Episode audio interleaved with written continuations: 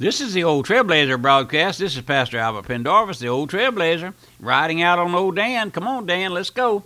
We got to go. Got to get up. You can't be lazy dragging around this morning. Let's go.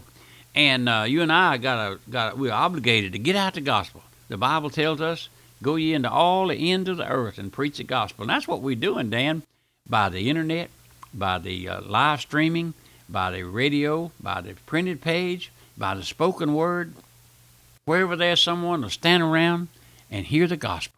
And we praise the Lord for all the radio stations that the Lord has given us, and then for our folks who support this broadcast on a regular basis.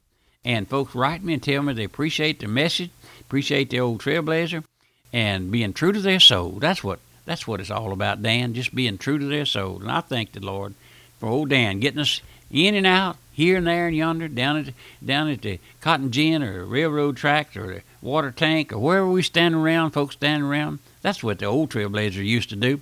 They put the old uh, saddlebag on, put the Bible in the saddlebag, and the old pistol in the other one, and uh, ride out and go spend the night with uh, preaching, then spend the night with a local family there somewhere. Get up the next morning, head out to the next station where they're going to preach. May maybe in a home, maybe in a barn, maybe there on the on the uh, around around the logging camp. That's what the old trailblazer did. He'd go to the logging camp, and there'd be eight or ten men standing around waiting for him. He'd preach a message and hit the saddle and go on down the road. But that's what the old trailblazer does. I, I appreciate uh, having better transportation than we had back then. And then I appreciate the radio airwaves that we have. The Lord gave us these things, and I praise the Lord for modern technology. Don't you, Dan? So let's get back. Let's get back to our, our, our message this morning. We saw in our last study there that God had made no provisions for the salvation of fallen angels, but the Bible sets forth throughout its pages a story of the redemption of fallen man uh, who was created by the Lord, but willfully and wickedly rebelled against the Most High God. We saw that in our last study. Man willfully, willfully rebelled. But the Lord says here, I will take away that heart that rebelled against me. I will make a vessel of honor fit for the master's use. That's 2 Timothy 2:21. Oh, what love, the love of God that passes knowledge. What grace, what mercy. Here we behold the wonder of divine sovereignty and of infinite. Here we behold a wonder of divine sovereignty and of infinite grace, that mighty angels should be cast into the fire forever, and yet God made a covenant that man, poor sinful man, he'll restore, restore and make him new, give him a new heart. A new heart also will I give you. I can't get over that this morning, Dan. The Lord said He gives us a new heart. I'll give you a new heart, and I'll take away that stony heart. Oh, I believe in my own apprehension that the Lord puts that new heart right alongside of the old heart. But the scripture says that sin will not have dominion over us. Do you, do you, my listener friend, do you uh, seek the Lord's uh, grace and mercy for your life? He says, I'll take away that stony heart. You may not be saved, but the Lord give you this promise. I'll take away that stony heart. I've, I know men and women with hearts that are so hard the old trailblazer can't pierce that heart. Oh, no, nothing that I can say or do. But I tell you what, I've seen the Lord take the stoniest heart.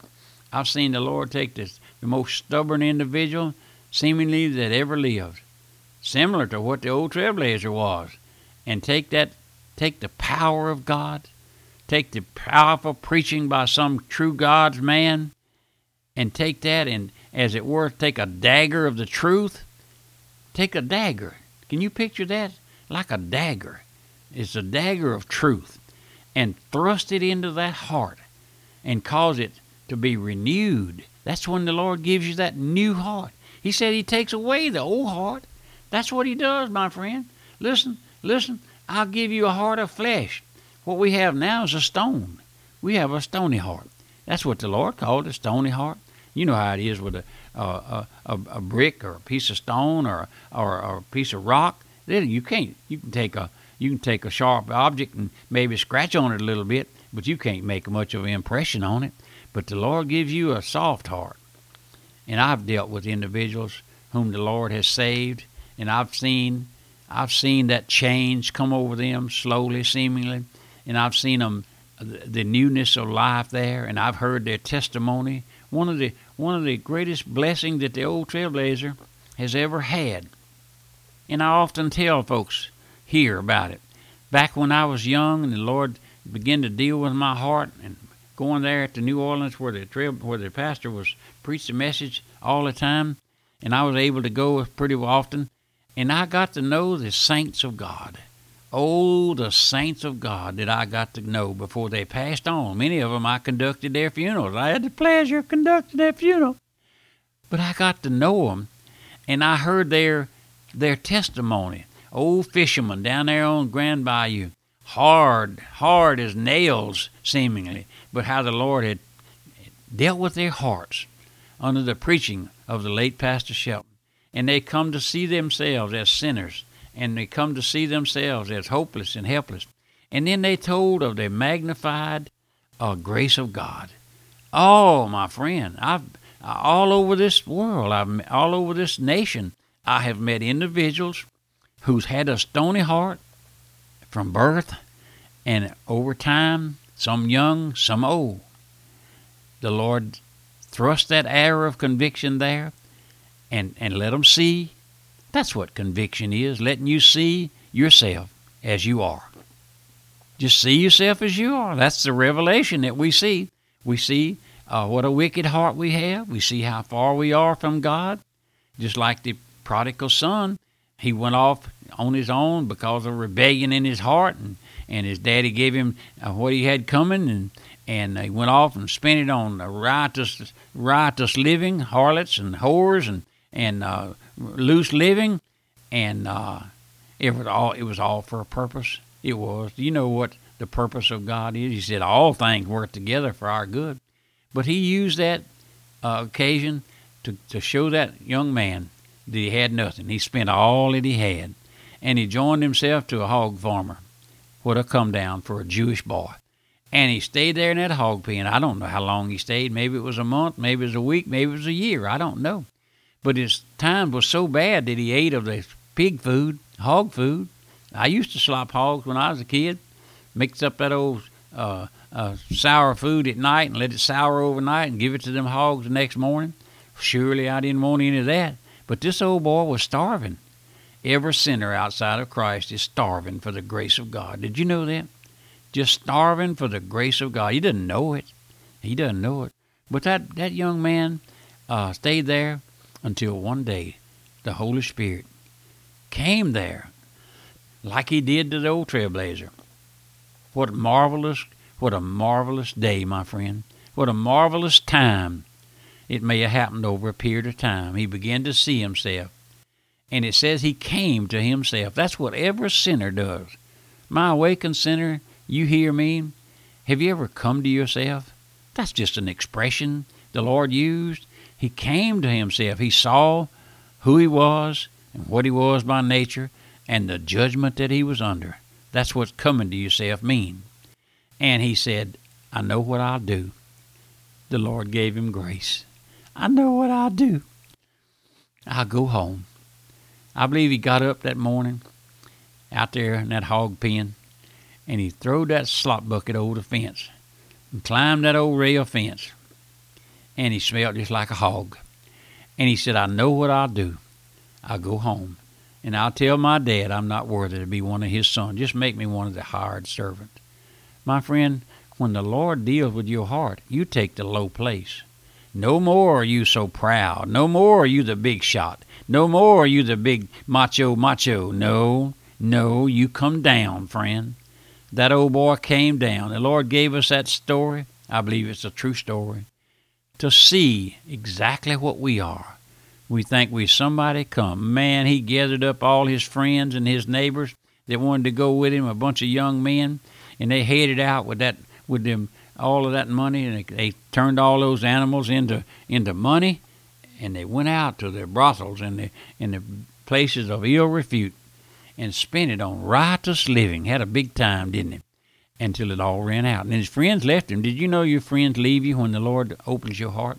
Oh, you got friends, my friend, but your worldly friends will leave you when you tell them you're a lost sinner. They'll look at you with cockeyed, think you crazy. Well, maybe you are. But he got up and started home. He throwed that slop bucket down. Every sinner. Oh, my friend, I've known folks who call me and say, uh, "Can I get saved uh, uh, shacking up?" No, no, you can't. Can I get saved sucking on these old cancer sticks? No, no. The Lord will take those things away from you. That old filthy habit. But my friend, that's just a slop bucket. That's what he had, nothing but a slop bucket. All he owned in this world was a slop bucket. And he throwed it over the fence and bade those hogs goodbye. And he started home. I don't know how far he was. He might have been a mile, or a hundred miles, or whatever. But he started home. And I believe his father, every day he went out on the front porch as the sun was going down, anticipating seeing his son come home.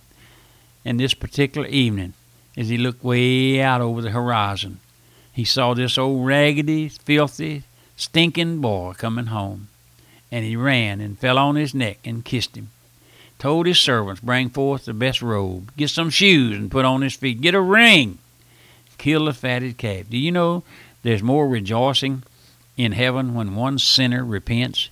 Oh, my friend, go there and find that verse and read it. I don't have it in front of me. There's rejoicing in heaven when one sinner repents. There's rejoicing here when we find out one of you are coming to the Lord that one of you are seeking the Lord, that one of you out there whom we know and love, you come to the place where you need you need a washing, a cleansing. Oh, my friend, that's what Christ does. He said, I'll give you a new heart. He gave that old boy there a new heart and a new spirit. No longer was he the big dog on the farm. No, sir. He was he was like the little puppy under the table. And uh, there at the Syrophoenician woman, she told the Lord, said, Don't the dogs, don't the puppies under the table get the crumbs that fall? Oh, my friend, that's what we are, just a little puppy. Just a little puppy. Have you ever taken your place as a lost sinner? My friend, you will before Christ is revealed to you. If the Lord didn't break all of that spirit and you got to heaven, you take a wheelbarrow and a pickaxe, begin to pick up the gold streets and go to try to find a place to sell it. I'm telling you, the Lord has to break all that. He breaks that pride. Are you proud? Proud of what? Proud that you're a poor old sinner? My friend, there's no more pride. There won't be no pride in heaven. No, no, no. Won't be no pride in heaven. You may be proud here. Ask the Lord to break that. You know, the Bible says, you have not because you ask not. Have you ever asked the Lord to save you? You old truckers out there, my old friend out there on the 18 wheeler, have you ever asked the Lord to save you? When you climb down out of that cab and getting some fuel, look in that big old mirror and say, Lord, would you save me? For, would you save me for Christ's sake? This is the Old Trailblazer broadcast.